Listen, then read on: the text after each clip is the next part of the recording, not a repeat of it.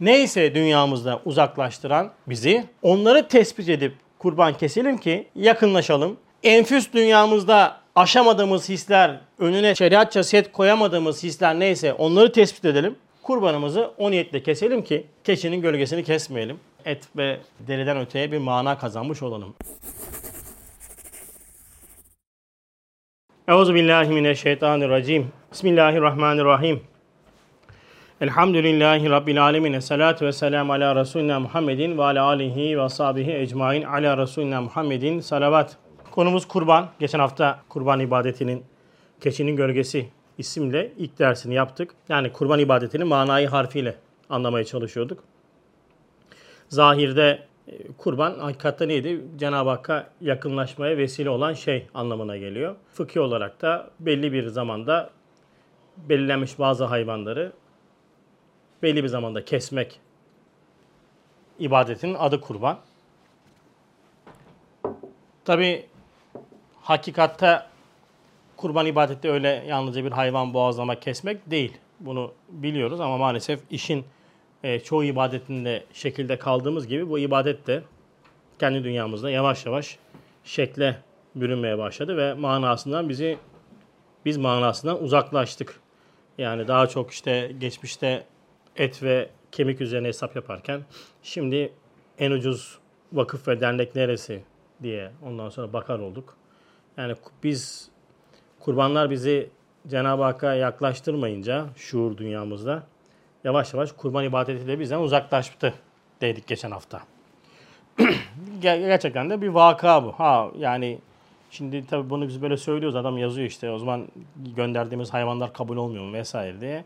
Ya bu kadar düz sati bakılmaz yani biz orada kabul olmaz olur olmaz mevzusunu konuşmuyoruz. Yani kurban ibadetinin içerisinde bir mana var ve o manayı bizim yakalamamız lazım. O manayı yakalamamız için de birazcık gayret lazım. Yani birazcık tefekkür lazım, şuur lazım. O zaman o ibadetin bizim dünyamızda bir karşılığı olacak ve bizim dünyamızda bir şeyler vermeye başlayacak. Ama biz maalesef işin şeklinde kaldığımızdan dolayı evet bir büyük baş hayvan kesiyoruz. Mesela deve kesenler de oluyor ondan sonra.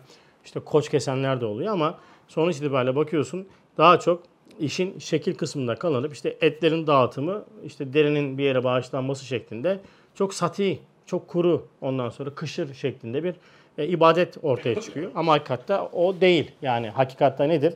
Hakikatte aslında geçen haftaki derste işlediğimiz mana neydi? Musa Aleyhisselam'ın kavminin yaşamış olduğu bir icil hadisesi vardı. İcil hadisesi o zamanki Beni İsrail'in uğraşmış olduğu çiftçilik üzerinden en çok kullanmış oldukları o çiftçiliğin e, işlerinde en çok kullandıkları araç işte öküz, inek ve onu artık kendi dünyalarında mabudiyet derecesine getirmişlerdi. Yani ibadet eder, etme derecesine getirmişlerdi. Kur'an-ı Kerim onlara siz bu ineği kesin e, diyerekten e, inek üzerinden bir tevhid dersi veriyordu. Ve Musa Aleyhisselam'ın kavmi de işte Musa Aleyhisselam'a soruyor nasıl bir şey keselim, ne yapalım vesaire diye. Aslında olayın kompozisyonu şu, insan İhsan, cemal ve kemal görmüş olduğu her şeye Rablık verir. Yani genel şirkin en temel şeyi budur. Şirk buradan doğar. Yani rububiyet sahasında, uluhiyet sahasında değil.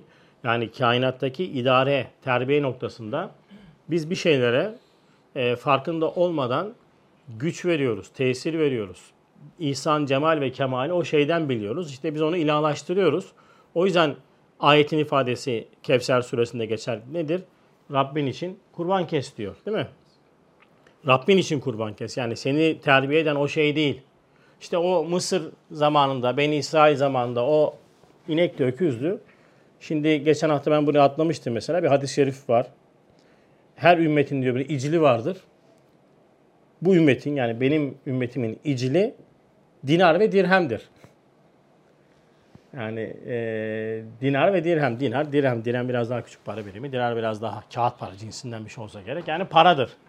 Şimdi özellikle bu zamanda Bediüzzaman Said Nursi Hazretleri'nin altını çizmiş olduğu bir hakikat vardı. O da nedir? Derdi maişet. Yani bugün bizi marifetullah'tan uzaklaştıran, e, Cenab-ı Hakk'ı tanıma ilminden uzaklaştıran ki uzaklaştığımız anda rubiyet sahasında bir dünya şirk ve ilah ediniyoruz farkında olmadan. En temel hakikat maalesef derdi maişetti. Geçen hafta bunun üzerinde durmuştuk. Şimdi bu derste inşallah Haç suresi 37. ayet üzerinden kurban anlamaya çalışacağız. e, 37. ayette Hac suresinde şöyle bir ifade geçiyor. Diyor ki onların ne etleri ne de kanları hiçbir zaman Allah'a erişmez. Fakat sizden ona takvanız ulaşır. Kurbanla ilgili bir ayet-i kerime. Yani sizin kestiğiniz kurbanların etleri falan Rabbinize ulaşmaz. Yani öyle haşa ve haşa Cenab-ı Hak işte bana benim için kurban kesin, kan akıtın diye bir e, şey yok. İradesi yok yani. Hani biz böyle mantığımız da vardı bizim. Kestim ya kestik olsun diyor. Kan akıttık diyor yani. Ya neyin kanını akıtıyorsun kardeşim? Yani niye kan akıtıyorsun? Yani kan akıtma mevzusu değil. Et değil mesele. Nedir mesele? Et ve kan değil. Takva. Şimdi takva ile kurban arasında nasıl bir ilişki var? Ne demek takva? Niye kurbanla takva ondan sonra böyle bir senkronize edilmiş ayette? Şimdi takvanın en basit, basit manası şu. Yani dinde kavi olmak. Yani dirençli olmak, güçlü olmak, kuvvetli olmak manası. En basit manası. Ee, bunun için e, Kur'an'da imandan sonra en çok esas tutulan maddeler arasında gösteriliyor takva. Kastamonu arkasında geçer. 148. sayfada bir mektupta. Üstad öyle diyor. E, imandan sonra en çok ondan sonra esas tutulan şey e, hakikatlerden bir tanesi takvadır. Kur'an-ı Kerim'de çokça zikredilen bir kavram. Şimdi işaretül icaz üzerinden bir anlamlandırma yaparsak takvayı diyor ki tettekun ayeti yani bu ayeti tefsir ediyor işaretül icazda takvayı tabakat-ı meskurenin ibadetlerine terettüp ettiğinden yani takva dediğimiz hakikatin birçok ibadete temas eden noktası var. Mesela e, takvayı kamile mi diyordu Hutbe-i Şami'de? Ne diyor? Zihnin marifetullah, iradenin ibadetullah, hissin muhabbetullah, latife-i Rabbani'nin müşahadetullah. Bu dört nokta insanda cem olursa hakiki manada takva vücuda gelir. Yani insan o dinde kavileşir, kuvvetlenir. Bir manasını böyle vermiş mesela. Takvayı en basit bir manada yine 148'de günahlardan iştinap etmek olarak zikrediyor. Mesela sen günahlardan uzak durduğun, haramlardan uzak durduğun, hatta şüpheli şeylerden uzak durduğun nispetle sen kavisin. Yani dinde güçlüsün. Başka bir manası. Bunlar bilinen manaları. Ki ilk söylediğim pek bilinmez de ikinci mana hani günahdan uzak durmak manası bilinen bir mana. Şimdi bir de takvanın böyle çeşitlerini sayacak bize. Yani zaten kurbanla böyle e, senkronize edeceğiz meseleyi. Diyor ki şirkten takva. Şirkten takva bir. Kebairden Masivallah'tan kalbini hıfz etmekle takva. İkaptan iştinap etmekle takva. Gazaptan tahavvuz etmekle takva. Yani dört tane herhalde. Dört mü beş mi takva çeşidi saydı. Birincisini şirkten bahsetti. Şirkten takva. Yani şirkten kendimizi korumak zorundayız. Şimdi şirk kavramı da çok önemli. Yani gerçekten de oturup da böyle bir ders yapmamız lazım. Bu şirkle ilgili nedir? Şirk nereden çıkar? Nedir? Hani bizim çünkü şirk anlayışımız o kadar çok basit ki böyle bir şirk anlayışında kesinlikle bir iman eğitimi gerekmez. Yani Allah bir deyince biz şirkten kurtulduğumuzu zannediyoruz. Yani Allah bir demek de yani çocukluğumuzdan beri öğretiyor ya parmağını kaldır Allah bir Allah bir deriz böyle ondan sonra işaret ederiz. Bunu böyle deyince biz bütün ondan sonra şirk şeyinden kurtulmuş onu ve müşrik olmadığımızı zannediyoruz. Müşrik olamayacağımızı zannediyoruz ama Efendimiz sallallahu aleyhi ve sellem bir ikazı var. Ümmetimin diyor gizli şirki var diyor. Yani gizli şirk. Yani şirk ama gizli bilmiyoruz. Farkında olmuyoruz onu. Mesela şeker vardır bir de gizli şeker vardır. Mesela gizli kalp vardır. Mesela kalbi olan bilir ki benim kalbim ona göre dikkat eder. İşte ilacını kullanır ondan sonra sahir vesaire bir de gizli kalp vardır da kalbinden haberi yoktur. Yani kalp hastası olduğunu farkında değildir. Çat game over bitti. Amel defteri kapanıyor. Aniden. Sonra o kalbi varmıştı. Hatta gizli şekeri varmış diyor. Şimdi şirkin şirk ne demek? Şirk dedik ya uluhiyet sahasında çıkmaz. Yani biz bir ilahı bilmekle, onu birlemekle muvahhid Müslüman olamayız. Yani Allah bir demekle siz bir şey kazanamazsınız. Yani bir adım atmış olursunuz. Zaten bunu 25. sözde Üstad o ayeti tefsir ediyor. Mekkeli müşrikler de söylüyor. Yani mesela biz Ebu Cehil gibi işte o zamanki müşriklerini anlatırken bize genelde böyle bir ateist şey çizilir bize. E, karografi çizilir. Hayır bunlar da inanıyorlardı. Yani ayet diyor yani onlara siz sorsanız işte semavat ve arzı kim yarattı vesaire diye. Onlar ister istemez Allah diyeceklerdir diyor zaten ayet-i kerimede. Yani buradan ne anlıyoruz biz Kur'an-ı Kerim bu ifadesinden? Ha bunlar yani o zamanki müşrikler Hani bizim şimdiki dediği zannettiğimiz gibi ateist formatında birileri değiller. Yani bir ilahı biliyorlar. Bir ilahı biliyorlar bak. Çok Kur'an-ı Kerim enteresandır. En basit şeyde bir e, ehadi bir tevhidi inşa ediyor. Yani her şeyde Cenab-ı Hakk'ı birlemeyi inşa ediyor. Bir de enteresan bir nokta daha var.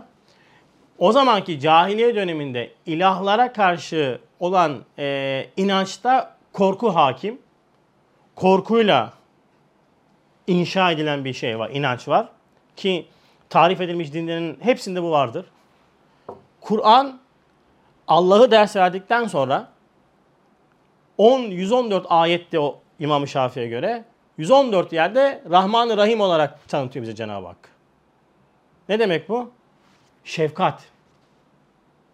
Bak çok enteresan. Korku yanına şefkati monte ediyor. Üstad da ne yapıyor birinci sözde? Bismillah'ı tefsir ediyor. 14. E, sözün ikinci, e, 14. lemanın ikinci makamında da ona Rahman-ı Rahim'i ekliyor. Yani Allah deyince hani biz çarpar çarpar Allah ondan sonra falan diye böyle anlatıyoruz ya. Öyle değil diyor Kur'an-ı Kerim. Diyor ki Rahman ve Rahim olan Allah. Yani şefkatli bir Allah. O yüzden Mekkeli müşrikler bunu kabul etmiyorlar. Hudeybiye anlaşmasında mesela geliyor işte e, o zamanki kafirlerden Süheyl olması lazım. E, geliyor Efendimiz sallallahu aleyhi ve sellem işte anlaşma imza yapılacak. Başa Bismillahirrahmanirrahim yazdırıyor. Rahman yazamazsın diyor. Biz Rahman tanımıyoruz diyor. Yani yok diyor. Allah yazıyor tamam Allah biz biliyoruz ama Rahman tanımıyoruz biz diyor. Bak ne kadar enteresan bir şey şimdi tamam mı? Şimdi rububiyet sahası, yani ilahlık sahasında yani ilahlık olarak düşün. Uluhiyet kısmı var. Yani her şeyi idare eden bir ilah var da şirk girmez kolay kolay. Yani bunu kimse kabul etmez. Çünkü herkes bilir ki bir köyde bir muhtar olur. Yani bir yerde bir idareci olur. İkinci bir idareci karıştırır. Zaten Kur'an-ı Kerim de bunu bize bunu hava bunu bizim aklımıza havale ederek bize bu aslında e, çok böyle vesveseli vehimli kardeşler var. Bazen diyorlar ki ben mesaj çeken çok olmuştu bu noktada. Ya abi diyor benim aklıma diyor Allah iki olur mu üç olur mu diye fik sorular geliyor diyor. Tamam mı kardeşim? İyi diyorum bak eğer bu soruların senin e, aleyhinde bir şey olsaydı Kur'an-ı Kerim sana bunu sordurtmazdı. Kur'an-ı Kerim de diyor hani gerçekten de ikinci bir ilah olsaydı değil mi alem fesada gitmez miydi? Bak ne yapıyor benim ha- hayalime sorduruyor. Eğer bu küfür olasaydı Kur'an-ı Kerim bu yöntemi kullanmazdı. Demek ki senin aleminden gelen şeyler sana ait değil. Sen bilirsin ki kainatta bir ilah var.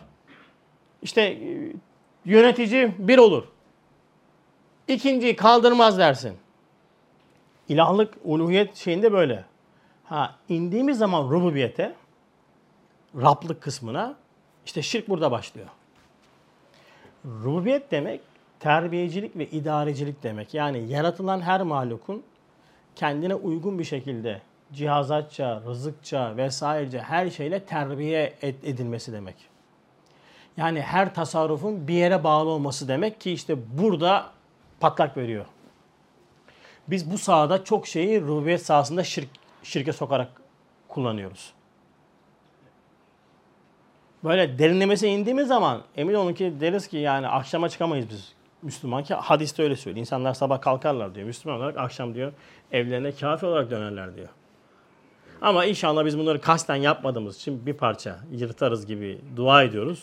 Ümit ediyoruz ondan sonra ama mesela benim bu oldu, bu olmasa bu olmazdı. Bu olduğu için bu oluyor. Bunu yaptığım için böyle oldu gibi ifadeler hepsi içerisinde şirki barındırır. O yüzden bu kurbanda şimdi ben kurban keseceğim. Kendi dünyamda analiz yapacağım. Yani ben neyi raplaştırdım? İnsan yapar yani. Bazen kendi nefsini yapar, bazen dükkanını yapar, bazen eşini, çocuğunu yapar. Yani bir sürü şey yapar yani. Put çok. Yani Kabe'deki putlar yıkıldı ama kalp Kabe'mizdeki putlar duruyor yani. Hepsi o biçimde büyüyorlar ondan sonra gelişiyorlar. Herkes kendi dünyasında analiz edecek. Yani ne var beni uzaklaştıran, işte marifetullah'tan uzaklaştıran, ibadetten uzaklaştıran, zikirden, sohbetten uzaklaştıran, okumaktan uzaklaştıran, kullukta derinleşmekten uzaklaştıran ne var? Tesir verdiğim, olmazsa olmaz olarak gördüğüm şeyler nelerdir? ihsan, cemal ve kemali gördüğüm e, ve bunu kaynaklaştırdığım, kaynağını unuttuğum şeyler nelerdir? Bunları düşüneceğiz. İşte ayet-i kerimenin ifadesiyle ben kurbanımı keserken bu ister bir koyun olur, ister bir koç olur, ister büyük baş olur. Bunu kestikten sonra ben ya Rabbi ben bu zamana kadar farkında olmadan şunu hani dedi ya bakarperestlik mevkuresi. Bakarperestlik mevkuresi olarak ben şunu kendimde ilah edinmişim de farkında değildim yani. Bu şey beni senden uzaklaştırıyordu, seni tanımamdan uzaklaştırıyordu diyerek o şeyi yatır dünyanda. Sembolize olarak da işte bir koçtur o, bir inektir ama manası budur. Bismillah Allahu Ekber dersin. Ondan sonra kurbanını kesersin ve bundan sonra daha kavi, daha ciddi olaraktan Cenab-ı Hak yakınlaşmak adına bir vesile haline getirirsin. Ama bunu yapamazsak işte şu kadar kestik, bu kadar büyük baş kestik, şu kadar hisse verdik.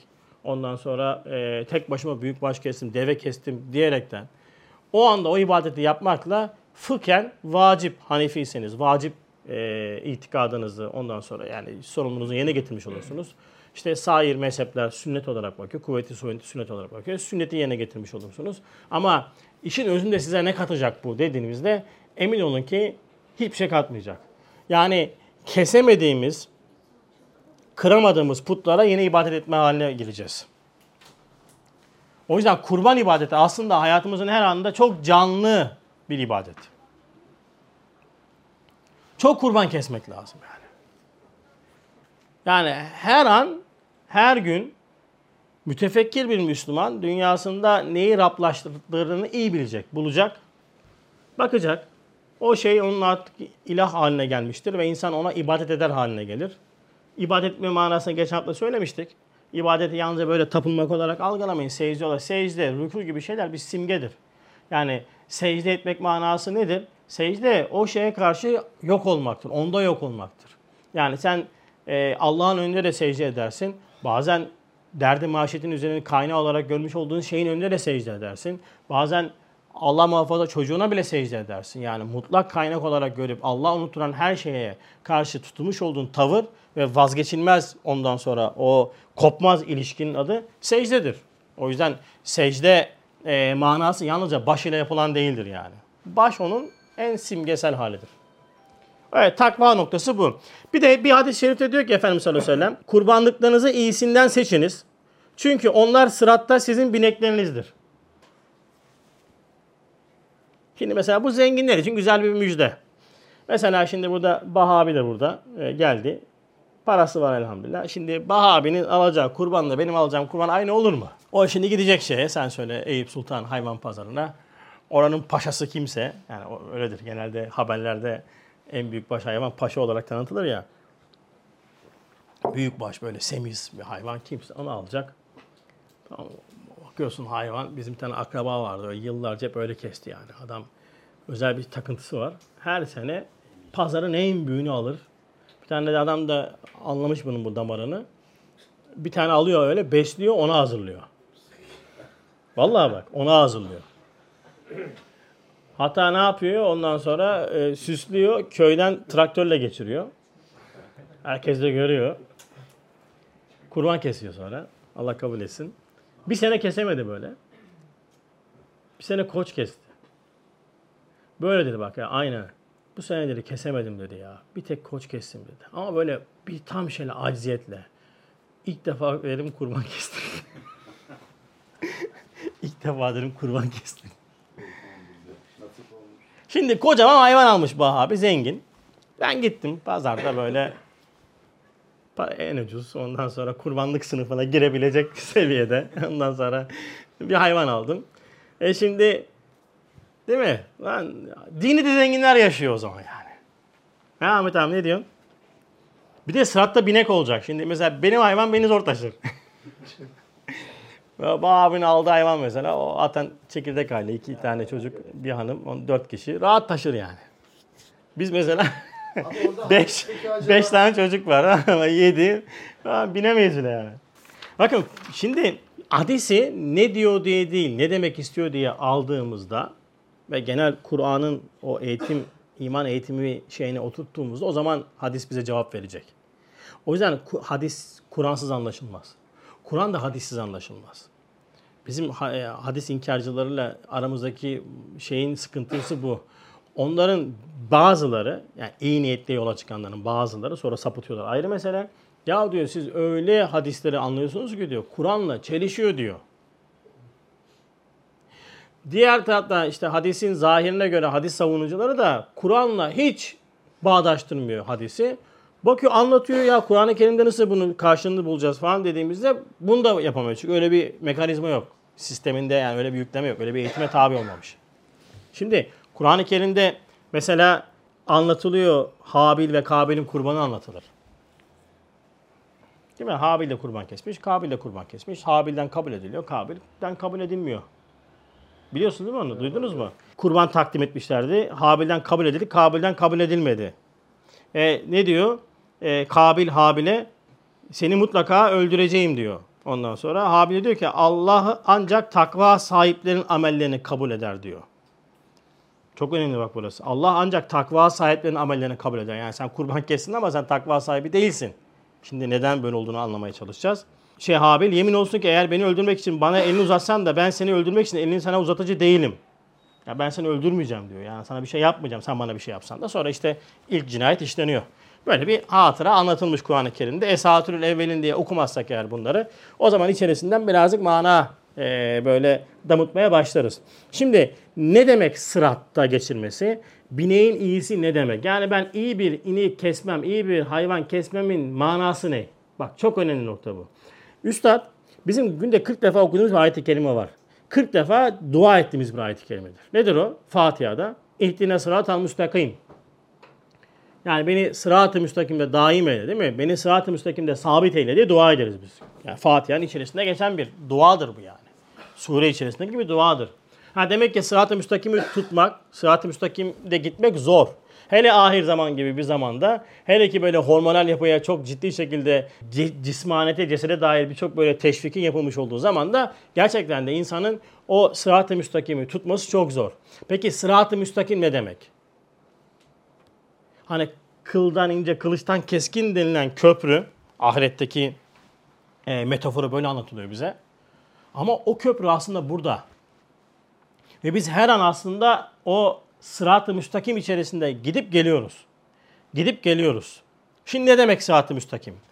Sırat-ı müstakim, şecaat, iffet, hikmetin mezzinden ve hülasasından hasıl olan adlu adalete işarettir. Çok önemli bir kavram. Adalet. Mesela Üstad Kur'an'ın dört ana konusunu sayarken neyi anlatıyor? Tevhid, nübüvvet, haşir, ibadet ve adaletle ibadet diyor. Bak adalet. Mesela bir hadis-i şerif daha söyleyeyim bununla ilgili. Aleminize bir atın bakalım. Düşünün ne demek istiyor burada. Tartılarınızı diyor.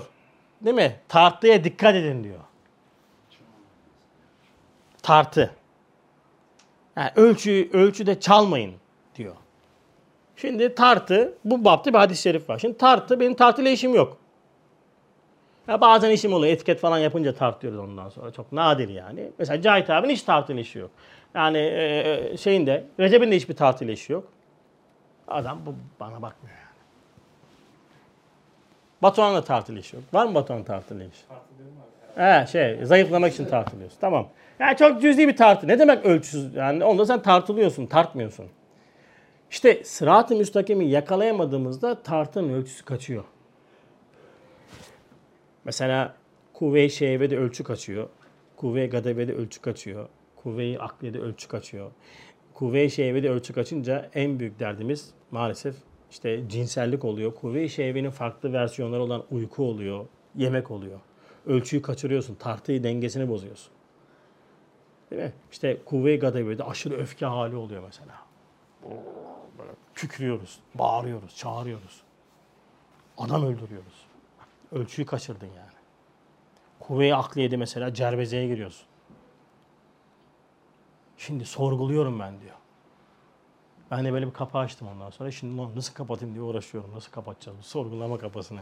Çünkü düşünüyorum böyle sorgulamak için diyorum bir done lazım. Ama doneyi vermeden sorgulattığımız zaman nefis açık aramaya başlıyor. Bir, bir donanımla sorgulamak vardır. Araştırarak sor. Hiçbir şeyi araştırmadan sorgulamak vardır. Bu nefsin açık aramasına sınıfına giriyor. Bak ne oldu? Ölçüyü kaçırıyorsun. Şimdi sırat-ı müstakim neymiş? İffet, secaat, iffet, hikmet. Secaat, kuvve-i gadebenin haddi vasatı. Yani şu tabloda gördüğünüz vasat kısmı sünnet-i seniyedir. Yani ne demek sünnet-i seniye? Sünnet-i seniye insan hissiyatının, duygularının, fiillerinin Kur'an'la mezedilip en uygun şekilde kullanılma şeklidir. Sünnet-i seniye budur. Yani Kur'an'ın insan kalıbına dökülmüş halidir. Yani Kur'an-ı Kerim'i biz alsak, onu bir hamur gibi düşünün. Onu alsak, insan kalıbına döksek, bu Hz. Muhammed Mustafa Aleyhisselatü Vesselam olur. Yani ben Kur'an ahlakının, onun ahlakıyla ahlaklanıyorum. Ahlaklandım diyor. Beni Cenab-ı Hak edeplendirdi dediği mana budur. Yani bu da nedir işte? Vasattır. Tabi Türkçe'de vasat yanlış kullanılır biliyorsunuz. Ondan sonra vasat genelde böyle alt seviye olarak kullanılır. Futbolcular için çok kullanılır. Ya diyor vasat bir oyun oynadı diyor. Vasat. Vasat ne demek? Olması gereken kıvam. Vasat olması gereken kıvam. Onun söylemiş olduğu aslında tefrit yani iyi oynamadı demek istiyor ama yani Türkçe kavramlar birbirine girdiğinden dolayı vasat yanlış biliniyor. Mesela vasat kısmı kuvve-i gadebi, kuvve-i akli, kuvve-i şehviyede bu üç duygu ki bizim bak şimdi neymiş bizim bu üç duygu? Tagayyür, inkılap ve felaketlere maruz ve muhtaç şu insan bedeninde. İnsan sürekli değişiyor. İnsan sürekli şekilde başkalaşıyor. Kalbediyor Cenab-ı Hak bizi. Bak ne oldu? İti, çocukluktan gençliğe, gençlikten ihtiyarlığa kalp oluyoruz. Değişiyoruz. Her an her an değişiyoruz. An ve an değişiyoruz. Hissiyatlar anında değişiyor. Bazen bir, bir saat önce çok güzelken bazen bir düşüş yaşıyorsun ki böyle hastalıklar da var. Değil mi? Böyle ondan sonra psikolojik hastalıklar. Anında çok sevinip anında çok üzüntülü hale girme meselesi mesela. Her an insan değişiyor, değiş, değişiyor. Peki neden? Şimdi insanın bedeninde iskan edilen ruhun, ha bak şimdi bir ayrım daha yaptı. İnsan bedeni ve insan bedeninde iskan edilen, oranın sakini olan ruh. Bak bu kavram çok önemli bir kavram ha. Bunu var ya aman kaçırmayın. Yoksa bütün din dediğimiz hakikati böyle zorlama yapmaya başlayacağız. Zorlama yaptırmaya başlayacağız. Bununla ilgili e, namazda geçen bir kısım var ya 21. söz. Şimdi bakın ruh ne dedi? İnsan bedeninde iskan edilen ruhun. Şimdi bak insan melekut boyutunun farkına varamadı mı abi? Dinle uzaktan yakından alakası olmaz. Olsa da sathi olur. Şimdi bak ruhun var. Şimdi sen eğer bir insana ibadet anlatacaksın sen. Din anlatacaksın. Sen namaz kılman lazım senin. Niye? Cenab-ı Hak emretti. Bak kılmazsan işte kızgın saçın üzerinde şu kadar yanma şeyin var. Allah çarpar seni. Nankörlük yapma falan filan diye anlatıyorsun. Yani eskiden bak teslim vardı, taklit vardı. Alıyorduk biz bunları ya. Ama bu zamanda olmuyor abi be. Yani emin olun ki yemiyor yani. Soruyor adam yani hem yarattı hem ibadet istiyor benden böyle şey mi olur diyor. Şimdi insanın insanı iyi ayırt edeceğiz. Yani insanı ikiye ayıracağız. Yaracağız ortadan böyle. ikiye ayıracağız. Yani insan dediğimiz varlığı oluşturan bir beden kısmı var. Ceset kısmı var. Mülk kısmı var ki bunlar aynı şeylerdir. Bu kısım insanın beden kısmıdır. Beşer kısmıdır. Bu bir araçtır. Amaç değildir. İnsanı insan yapan, insan bedeninde var olan bir melekut boyutu vardır ki insanın ruhu vardır insanın vicdanı vardır. İnsanın ondan sonra latife Rabbanesi vardır. Ondan sonra insanın hafisi, ahvası vardır. Böyle derinlemesine indiğinde insanın manevi yönleri vardır. Manevi cihazatları vardır. Bunların en önemlisi de en önemlisi belki temeli ruhtur. Şimdi ruhun farkına vardığında Şimdi cesedin ihtiyaçlarının farkına varıyorsunuz zaten ister istemez. Bak şimdi çay içtik, ondan sonra yemek yedik değil mi? Bak bir ihtiyaç, tatlı ihtiyacı var değil mi? Bak bir ihtiyaç, uyku ihtiyacın var. İhtiyaç, bak bunun farkına varıyorsun.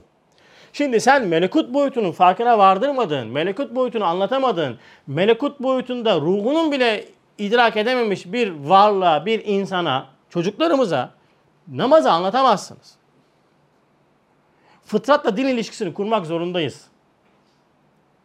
Ve bugün bakın bu zor değil ha. Eskiden bu daha zordu. Bu zamanda o kadar net şekilde insanlar haykırıyor ki ruhun açlığını. Bunu müzikle doyurmaya çalışıyor, başka şeyle doyur, meditasyon yapıyor. Bir sürü böyle uygulamalar var internet üzerinde. Ruhum daralıyor diyor. İşte burada bak diyor ki hane-i cismimde senin arkadaşın olan kalbimin gıdası, ruhumun abı hayatı, latife-i Rabbani'nin havai nesibini cezbe celbeden namaz dahi seni usandırmamak gerektir. Senin ruhun bir şey arıyor. Aradığı şeyi bulamamaktan dolayı sıkılıyorsun sen. Hepimiz böyleyiz aslında. İnsan ruhu bir şey arıyor. Aradığı şeyi bulamadığından dolayı sıkılıyor. Aradığı şey aslında sonsuzluk, beka ve bitmeyen bir lezzet. Onu bu dünyada aramak için uğraşıyor, bulmak için uğraşıyor. Bulamadığından dolayı sürekli haddi aşıyor. O yüzden insanın ruhu çok önemlidir. Ruhu, ruh hakikatini hasbel çok derinlemesine gerek yok. Ruh nedir, mahluk mudur falan bunlara girmeye gerek yok. İptida olarak bizim ya bir ruhum var ve sen sıkılıyorsun be kardeşim. Yani bu sıkıntının temelinde ne var bunu konuşmamız lazım diyerekten yaklaşıp fıtrat üzerinden bir din anlatımına girdiğimizde o din o fıtrata böyle oturuyor. Ve Üstad 7. sözde buna İslamiyet fethetmesi diyor. Fethetme. Bakın fethi ayrıdır, işgal ayrıdır. Fethi bir kabulleniştir. İşgal bir zorlamadır. Din kişiyi işgal ederse dini emirler kişide yük olur. Yük olur. Namaz zor olur. Tesettür olmaz. Olsa da acayip bir şey olur işte. Vaziyet. Yük çünkü. Yani bir şey yapıyorum. Hani ehli dünyanın böyle çok enteresan tabirleri var. Kadere fetva vererek aslında bizim ürettiğimiz tabirler bunlar. Mahalle baskısı diyor. Çok doğru söylüyor. Millet kızıyor buna. Öyle laf bunu mahalle baskısı. Ne mahalle? Babalar gibi mahalle baskısı. Yani yüzde altmışı mahalle baskısıdır. Ev baskısı. Ev mahalle dediğim işte mahalle dediğini anlayın. İlla Ali Beyköy mahallesi olarak algılamayın yani. Evde bir baskı var. O baskı içerisinde çocuk veyahut da ben birey olarak mecburi olaraktan bir tebayete giriyorum. Ama içi çok boş. İçten içe bir kinim var aslında. Uyumuyor. Şimdi ben papyon taksam bir gün derse gelsem ne olur burada? Olay olur ya. O adama bak lan papyon takmış falan diye dersiniz. Yani. Dal geçersiniz yani. Ya bırak ben yakalı gömlek giysem bir kere beni, beni ayıplarsınız yani değil mi? Hiç görmediniz ki ben yakalı gömlekle. Şaşırırsınız ayıplarsınız diyeyim ayıp bir şey değil yani şaşırırsınız yani. O olsun abi imaj değiştirdi falan. Bir gün böyle bir siyah gömlek giydim. Gömleği unutmuşum. Tevafuk da enteresandır. O ders de vesvese dersiydi. Ha. Yani normalde beyaz gömlek görmüyor ben. Yıkama yıkamışım, evde bırakmışım. Yani hanım yıkamış, ben yıkamıyorum tabii Allah'ın izniyle. Ee, yani hanım yıkamış, ben de almayı unutmuşum. Bir geldim, gömlek yok. Cuma ders yapacağım. O zamanlar korona ile siz evdeydiniz o zaman. Evden izliyordunuz. Fakir burada vazife başındaydı. Ondan sonra ona baktım gömlek yok ne yapacağız? Giydim siyah gömleği. Çıktık ondan sonra. Layıka dersinde siyah gömlek giyiyorum ben. Bir baktım derste vesveseydi. Ulan dedim tevafuk oldu elhamdülillah. Yani vesvese zahide böyle çirkin gibi gözüküyor ya, korkutucu gözüküyor ya. Ama ona muhakip, muvafık oldu yani. Ama bak herkes o abi hayırdır artık siyah mı giyeceğim falan diyor soruyorlar. Oturmuyor yani. Eğer ruhun farkına vardıramadığımız insana dini oturtamayız. O din o kişiyi işgal eder ihtiyaç hissetmediğimizde din ve dine ait olan bütün şeyler abiler zor gelir. Bunu unutmayın. Ya sen buna bir sürü bahane üretebilirsin yani. O olmuyor bundan dolayı, şundan dolayı, bundan dolayı falan hiç alakası yok. Vallahi alakası yok. Mesela dine ait bir sürü şeyde bizim lakayt kalmamızın temelinde bir, melekut boyutumuzun farkındalığının olmaması, iki, ihtiyaç hissetmemektir. İhtiyaç hissettiğimiz anda her şey çok kolaylaşıyor. İnsanın bedeninde iskan edilen ruhun yaşayabilmesinde adına için Cenab-ı Hak ne yapmış? Üç kuvvet ihda etmiş. Yani çok var da en ana üçü bu. Nedir onlar? Kuvvet duygu olarak alınıyor en basit. Yani e, ruh irtibatını ceset üzerinden bu kuvvelerle yapıyor. Yani ruh manayı buradan yüklüyor. Bu kuvveler üzerinden alıyor alacağını, manayı. Bunların birincisi menfaatleri celp ve cezb için kuvve-i şehve-i behimiye. Yani kuvve-i şehvet, şehvet duygusu. Bunun en bilineni malum cinsellik olarak bilinir ama yalnızca bu değildir. Yani uyku da mesela bir kuvve-i şehvedir. Aynen. Ee, aynen yani kuvve-i şehve cinsellik en bilineni meşhurudur. En imtihanlarından bir tanesidir ama yemek yemek de böyledir. Çok gülmek de böyledir. Mesela aşırı derece alışveriş yapma tutkusu. Dünya lezzetlerine diyebilir miyiz? Helal olsun. Yani e, fazlası olarak yani o dünyevi ondan sonra mana ismiyle bağlandığımız ve onda yok olduğumuz her şey kuvve-i şehve üzerinden anlamlandırılabilir yani. Kuvve-i şehve var. Sonra zararlı şeyleri def için kuvve-i sebuiye gazabiye yani gadap duygusu. Öfke mesela bunun en bilineni. Yani menfaati celp ediyorsun, zararlıyı def ediyorsun. Üçüncüsü nef ve zararı, iyi ve kötüyü birbirinden temiz için kuvve-i akli melekiyedir. Ha bir de akıl var. Yani e, iyi kötüyü ayırt etme mekanizması. Akıl. Şimdi bu üç duygu konulmuş. Lakin insandaki bu kuvvetlere şeriatça bir hat, bir nihayet tayin edilmiş ise de fıtraten tayin edilmemiş olduğundan. Şimdi bu duyguları koymuş Cenab-ı Hak bize fakat bu duyguların ucunu açık bırakmış. Yani şeriat diyor ki bunu burada kullan, bunu burada kullan, bunu burada kullan. Ama şeriat bunu diyor ama insanın bedeninde bu duygular açık. Ucu açık. Zaten melaikenin Cenab-ı Hakk'a sen yeryüzünde fesat mı çıkaracak, fesat çıkaracak bir varlık mı yatacaksın sorusunda bu soruyu neye binaen sorduklarını Üstad İşaret-ül İcaz'da şey te, şöyle tefsir ediyor. Diyor ki ya levh-i mahfuza baktılar, insanın yapacağı tahribatı gördüler. Ya da diyor insanın kuvvelerine baktılar. Yani bu duygularına baktılar. Ya bu makine yoldan çıktı mı mahvolur ya. Mesela atom bombası çok önemli bir silahtır değil mi? Yani ülke envanterlerinde çok az ülkede olan, yani gizli belki hepsinde vardır ama çok sevinirsin ama bir de durursun.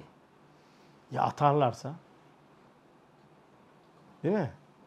Korku var. Ya atarlarsa 40 yıl ot bitmez ya. Ha, hastalığı vesaire gitti. Ayrı meselesi. Yani bir yanda bak seni kork bir mahluk yaratıyor Cenab-ı Hak. insan yani halife-i ruh öyle bir mahiyeti var ama bir de bir mahiyeti var ki baktığında korkutuyor. Korkutan nokta işte bu kuvvetin ucunun açık olması. Cenab-ı Hak açık bırakmış. Şimdi bu kuvvetlerin her birisi tefrit, vasat, ifrat üç mertebe ayrılıyor. Bu üç mertebe var. Yani her kuvvetin kendine ait üç mertebesi var. Şimdi açıklayacak. Mesela kuvve-i şehvenin tefrit mertebesi humut. Ne helale ne harama şehveti, iştahası yoktur. İfrat mertebesi fücur namusları, arzları payimal etmek iştihasında olur. Bakın dikkat edin. Şu anda yeni dünya düzeni diye ifade edilen ondan sonra düzen içerisinde insan üzerinde şu uygulanmaya çalışılıyor. Bir yanda tefrit edilip nötr insan bir yanda azgınlaştırıp verip ondan sonra tefrit mert ifrat mertebesine çıkarıp fücur üzerinden namusları payimal edecek derecede insan gürü ortaya çıkarmak için uğraşıyorlar. Şu andaki vaziyet bu. Sistem bunun üzerine gidiyor yani. O yüzden Kur'an'a ve hakaik imana çok ciddi ihtiyaç var. Eğer bakın bugün biz evlerimizde küçük küçük ders halkaları kurup bunu ben özellikle Nurcu abilere de söylüyorum. Ben 19-18 yıl sonra ilk defa Cenab-ı Hak nasip etti. Elhamdülillah. Eğer evlerimize küçük küçük ders halkaları kurup çocuklarımızla birebir tahkiki iman eğitimi yapmazsak 3 yıl, 5 yıl, 10 yıl sonra çocuklarımızın vaziyeti belki hiç istemediğimiz şekle girebilir. Dikkat edelim. Tarih çok fazla. İnanılır gibi değil yani. Bu sosyal medya, telefonlar bak çok ciddi olarak yani e, buna mutlaka zaman ayırmamız lazım. Mutlaka en azından üstad diyor evlenide 5-10 dakika. Böyle benim burada konuştuğum gibi bir saat, bir buçuk saat yapmayın da bayıltmayın da.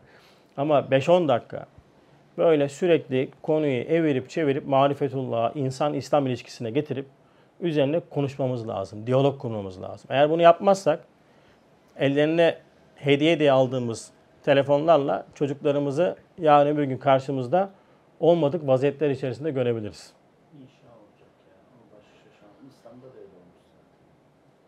O yüzden çok ciddi şekilde yani üstadın bu e, hani sahabe metodu dediği metot içerisinde İslamiyet'in ilk yıllarındaki mesele var böyle. Birebir küçük küçük dairelerde ders halkaları şeklinde bir inkişaf var. Buna çok dikkat etmemiz lazım.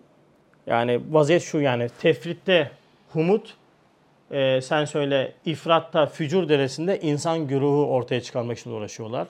Hormonal yapıda. Ve bunun peki o hava- e, vasatı nedir? Vasat mertebesi iffettir ki helaline şehveti var, harama yoktur. Olması gereken kıvam bu. Ve keza kuvve-i gazabenin tefrit mertebesi cebanettir. Cebanettir. Ne demek? Korkulmayan şeylerden bile korkar. Aşırı korkaklık mesela.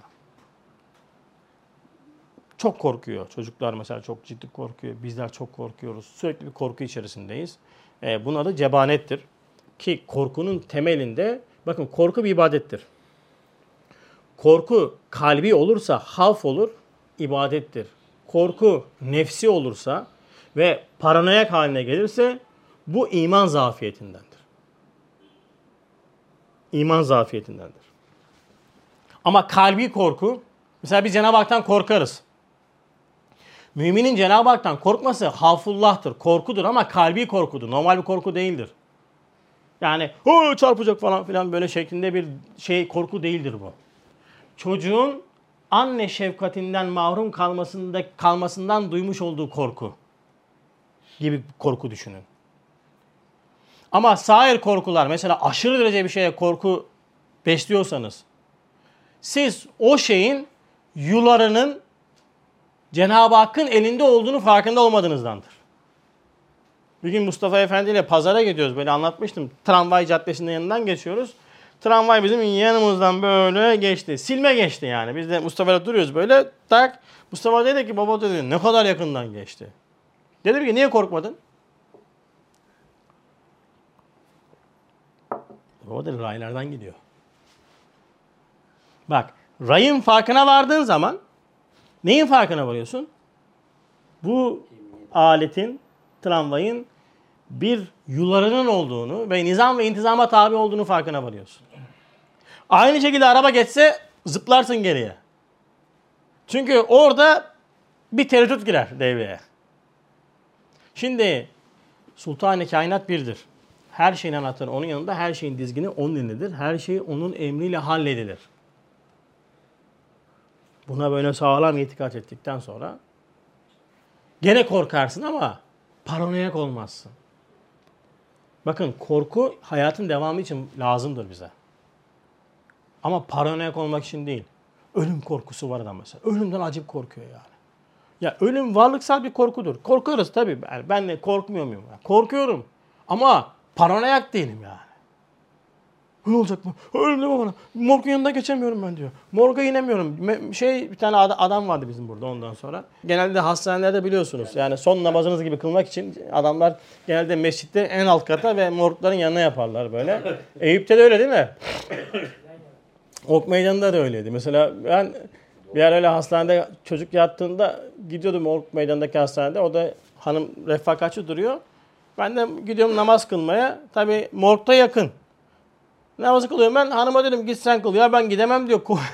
Korkuyorum ama harbiden karanlık bir yerden geçiyorsun böyle. O hani son son eski ok meydanı şimdi değişti artık elhamdülillah. Yani sen söyle bayağı bir korkutucu. Şimdi bu bir bak korku ama bu hayatının her anına sirayet edip seni rahatsız etmeye başlarsa mesela deprem olacakmış ne olacak bu deprem ne zaman olacak ne olacak falan. Bak korku var bak paranoyak şeklinde girmiş. Korkunun temelinde aşırı korkunun temelinde iman zafiyeti vardır. Cesaretin temelinde de iman vardır. Sen bilirsin ki hiçbir Cenab-ı Hakk'ın takdiri olmadan hiçbir şey hiçbir şey yapamaz. Ama gene önlemini alırsın. Ya Cenab-ı Hak izin vermese köpek ısırmaz deyip de bağıran bir köpeğin yanında ondan sonra sokulmanın da bir anlamı yok yani. Çünkü sana Cenab-ı Hak hakim ismiyle ders vermiş değil mi? Öyle işte köpek havlıyor Cenab-ı Hak izin vermezse ısırmaz falan deyip de git e, izin verir ısırır. ondan sonra tamam mı? Bu muvazenesizliği de yapma. Önlemini al hakim esmasına binaen ama bil ki Cenab-ı Hakk'ın takdiriyledir her şey. Diğer bir nokta ifrat mertebesi tehevvürdür ki ne maddi ne manevi hiçbir şeyden korkmaz. İşte bu da tehlikeli. Hiçbir şeyden korkmamak. Bütün istibdatlar, tahakkümler, zulümler bu mertebenin mahsulüdür. Mesela bir kişi iman cihetiyle ne kadar zayıfsa o nispette müstebit olur. Tahakküm sahibi olur. Diktatör olur. Bakın bir insanda iman ne kadar zafiyeti varsa o kişide o kadar müstebit olur, istibdatçı olur, baskıcı olur. Sebep temelinde korku vardı. Sen onun bakma öyle etrafa poz verdiğine ben asarım keserim falan filan. Niye bu adam bu kadar adam öldürüyor? Temelinde korku vardır ya. Çünkü kendine zarar verme ihtimali olan herkesi bastırıp sindirmek, öldürmek ister yani. Mümin halim selimdir. Mümin korkmaz ki. Niye öldüreyim der ya. Çünkü zarar menfaatin kaynağı bellidir imanda. Normalde böyle insanlar çok böyle güçlü falan zanneder değil mi? Aa işte falan adam bak vurdum öldürüyor falan. Ya niye öldürüyor bu adam? He, adam öldürmüştü bir dünya adam yani Hitler olsun, yani Len- Lenin, Lenin olsun. Bak bütün istibdatlar hep bu öyle çıkmıştır yani baskı vardır. Peki vasat mertebesi şecaattir. Hukuku diniye ve dünyevisi için canını feda eder. Meşru olmayan şey karışmaz. Şecaat. Şecaat yani ben dinim için, vatanım için yani manaya ismiyle sevdiğim her şey için, şey manaya harfiyle sevdiğim her şey için ben bu hayatı feda ederim. Bu noktada cesaretliyim ama mesele haramsa ve dinin yasaklamış olduğu bir şeyse ben burada kesinlikle ve kesinlikle ondan sonra e, şey yapmam. Bir müdahalede bulunmam. Bak bu bir ölçü. Şimdi kuvve-i akliye. Tefrit mertebesi gabavettir. Hiçbir şeyden haber olmaz. Evet yani bu noktası işte neslimizin şu andaki gittiği dönem bu dönem. Dikkat. Gabavet. Telefonlarla, tabletlerle oynamaktan, ekranlara kilitlenmekten beyinsel fonksiyonların gitgide ölmüş olduğu bir nesil koşar adım geliyor. Düşünemiyorlar abiler. Çok problem ya. Hiç yani bakıyorum çok üzülüyorum ya. Vallahi. Bırakmıyor ki kendisini. Hep bir şey. Mesela alternatif bir düşünme yok. Sebep bir şey var, bir şey üzerinden bir şey. Hatta bir tanesine isim vermeyeceğim ondan sonra. Kızdım.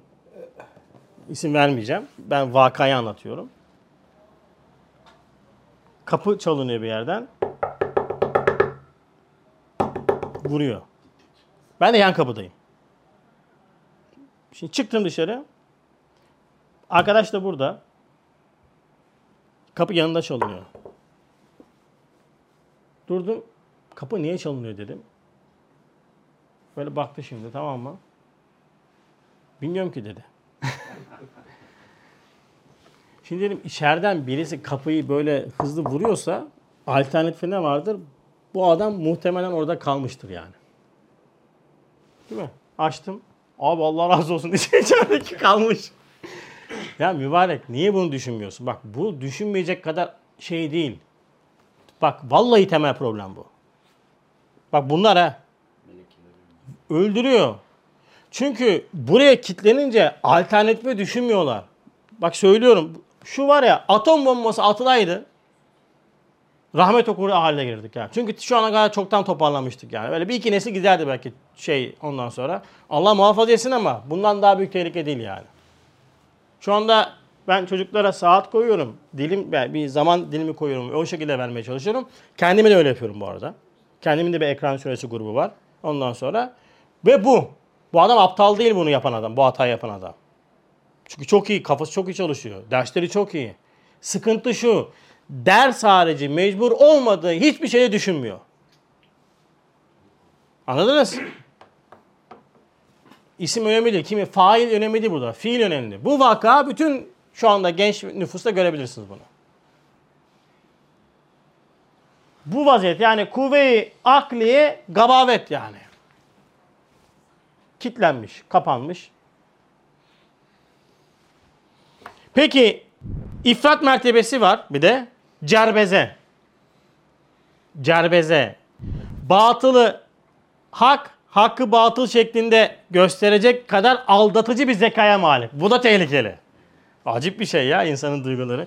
Yani bir şey var. Alıyor çeviriyor tık tık tık tık tık zeka oyunlarını böyle hop bir kompozisyon çıkartıyor kendisine ve oradan batılı hak gösterecek derecede. O kadar çok ki şu anda ekranlarda, televizyonlarda hele ki bu siyasi dönemde şimdi yaklaşan seçimler öncesinde sosyal medya üzerinde o kadar böyle cazgır, celbezeli insanlar var ki adam konuşuyor yani bakıyorsun tık tık tık tık tık koyuyor şeyi.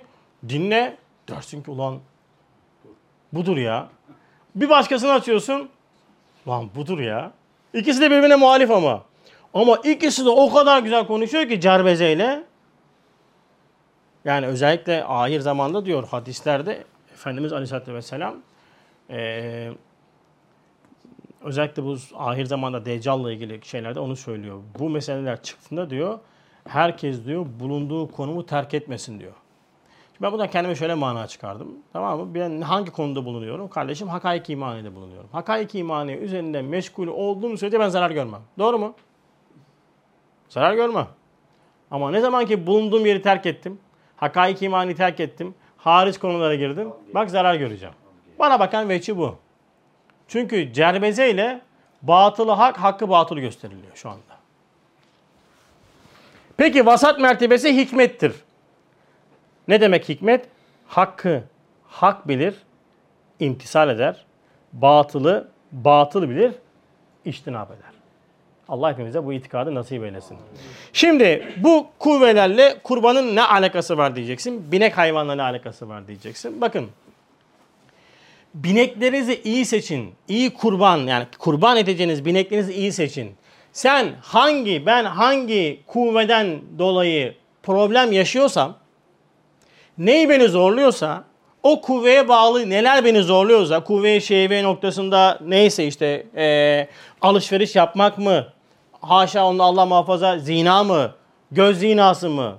Tamam neyse. Kuvve gadebe noktasında öfken kin adavetin mi? Kuvveye akliye noktasında bencelerin bu zamandaların mı? Bu bineği seç. Bu seni uzaklaştırıyor çünkü. Bu seni uzaklaştırdığı için o bineği keseceksin. Yani senin Allah'a vasıl olmanda engel olan kuvven neyse, delin neyse, vartan neyse onu kendi dünyanda canlandır. Hayvanı yatırdığında de ki Ya Rab ben bu kuvveden dolayı sana kulluk edemiyorum. Bu kuvveden dolayı sana kulluk ve ibadet yaparken içini dolduracağım marifetullah çalışmalarında bulunamıyorum. Derslere gelemiyorum, kitaplarımı okuyamıyorum. Ehli tarikat sen zikrimi çekemiyorum. Neyse onu tespit et ve onu kes. Bu kurban ibadetinde bu simgesel olarak yapılıyor. Ama bu hayatımızın her anında var bu kurban. Mesela sen bununla ilgili meşhur bir örnek verelim ve öyle bitirelim dersi. Öfke anında, sinir anında, ikili mübaşerette sen bir fiil yapacaksın. Bununla ilgili mesela ne var? Hazreti Ali'nin radıyallahu anh bir kafiri yere yatırmış değil mi? Kılıncını çekip tam keseceği zaman da kafir ona tükürmüş. Hazreti Ali radıyallahu anh kesmemiş, bırakmış. Kafir de şaşırmış. Neden ondan sonra beni kesmedin? Hazreti Ali radıyallahu anh buyuruyor ki, ki şecaat kahramanı olarak geçer. Değil mi? Ben demişsin Allah için kesecektim. Ama sen benim suratıma tükürdün. Nefsim devreye girdi. Ve seni ben kesmedim, bıraktım.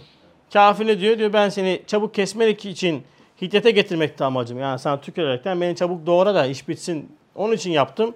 Madem dininiz bu kadar bu derece safi ve halistir o din haktır. Diyor ve iman ediyor herhalde. Gözüken o. Eğer istikametli fikirleriniz, hisleriniz, kuvveleriniz yoksa yapacağınız hiçbir fiil ameli salih olmaz. Cihatta bile olsanız katil olursunuz. Cihatta olursun hani kitalde olursun. Cihat kital ayrıdır. Kital savaş. Yani cihatın kılıç da yani silahla yapılanı şu anda. Katil olursun. Bir tane kardeşe ben demiştim. Nerede burada? Yok geldi gitti. Çok istiyor şey olsun. Jeh olsun, peh olsun. Yani jandarma, özel harekat, polis özel harekat falan. Bana diyor ki bana dua et diyordu olayım. Ben diyorum ki Allah sana nasip etmesin kardeşim diyorum. nasip olmadı. Halis dua etmiş elhamdülillah. Ya niye diyor? Bak kardeşim diyorum senin hissiyatların, fikriyatların sabit değil. Marifetullah zeminine oturmamış. Sen menfi milliyetçilik damarıyla yaklaşıyorsun. Ya menfi milliyetçilik damarıyla sen gitsen mesela atıyorum PKK'nın elebaşısını öldürsen de hiç kahraman olamazsın. Orada kurşun yesen de şehit de olamazsın. Sen çünkü menfi milliyet damarı var sende. Anladın mı menfi milliyet ne demek yani? Türkçülük, Kürtçülük gibi. O davadan yaklaşıyorsun sen. Sen onu kesmen lazım. Yani o hissiyatını kesmen lazım. Kurban etmen lazım ki sen kurban olasın da şehit olasın. Ne kadar zor değil mi din? Bir şey öfkelendin mesela. Allah için susmak kurbandır. Affetmek kurbandır. Bak ne yaptım? Hissiyatımı kurban ettim. Bak bütün bu kurban hakikati hayatımın her anında vardır.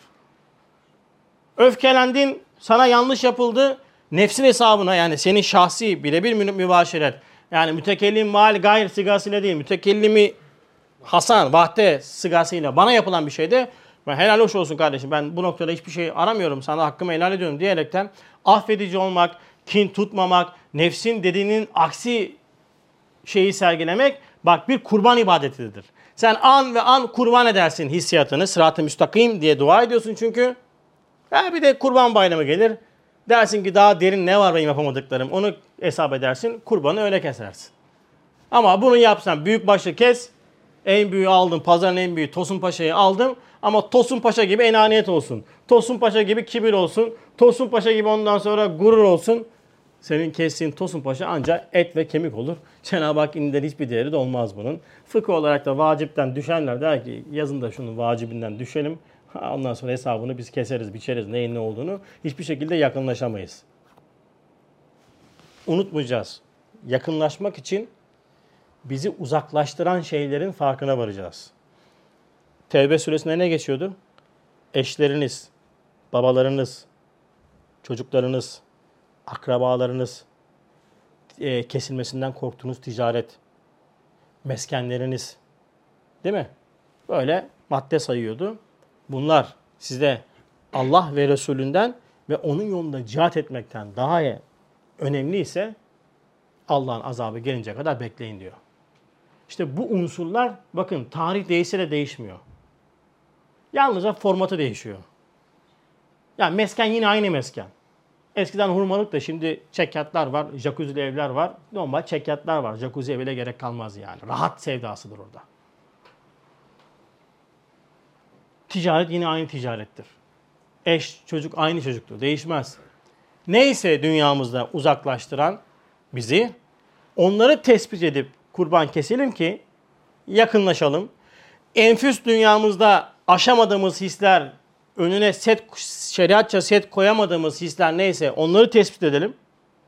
Kurbanımızı o niyetle keselim ki keçinin gölgesini kesmeyelim. Et ve deriden öteye bir mana kazanmış olalım. Öteki türlü e, keseceğimiz kurban Allah ininde mutlaka bir karşılığı olur ama dünyamızda yaşam hayat içerisinde bize çok bir katkısı olmayacak yani. Allah hepimize bu şuurda bir kurban kesmeyi nasip eylesin. Bayramımız mübarek olsun. Velhamdülillahi Rabbil Alem. El Fatiha.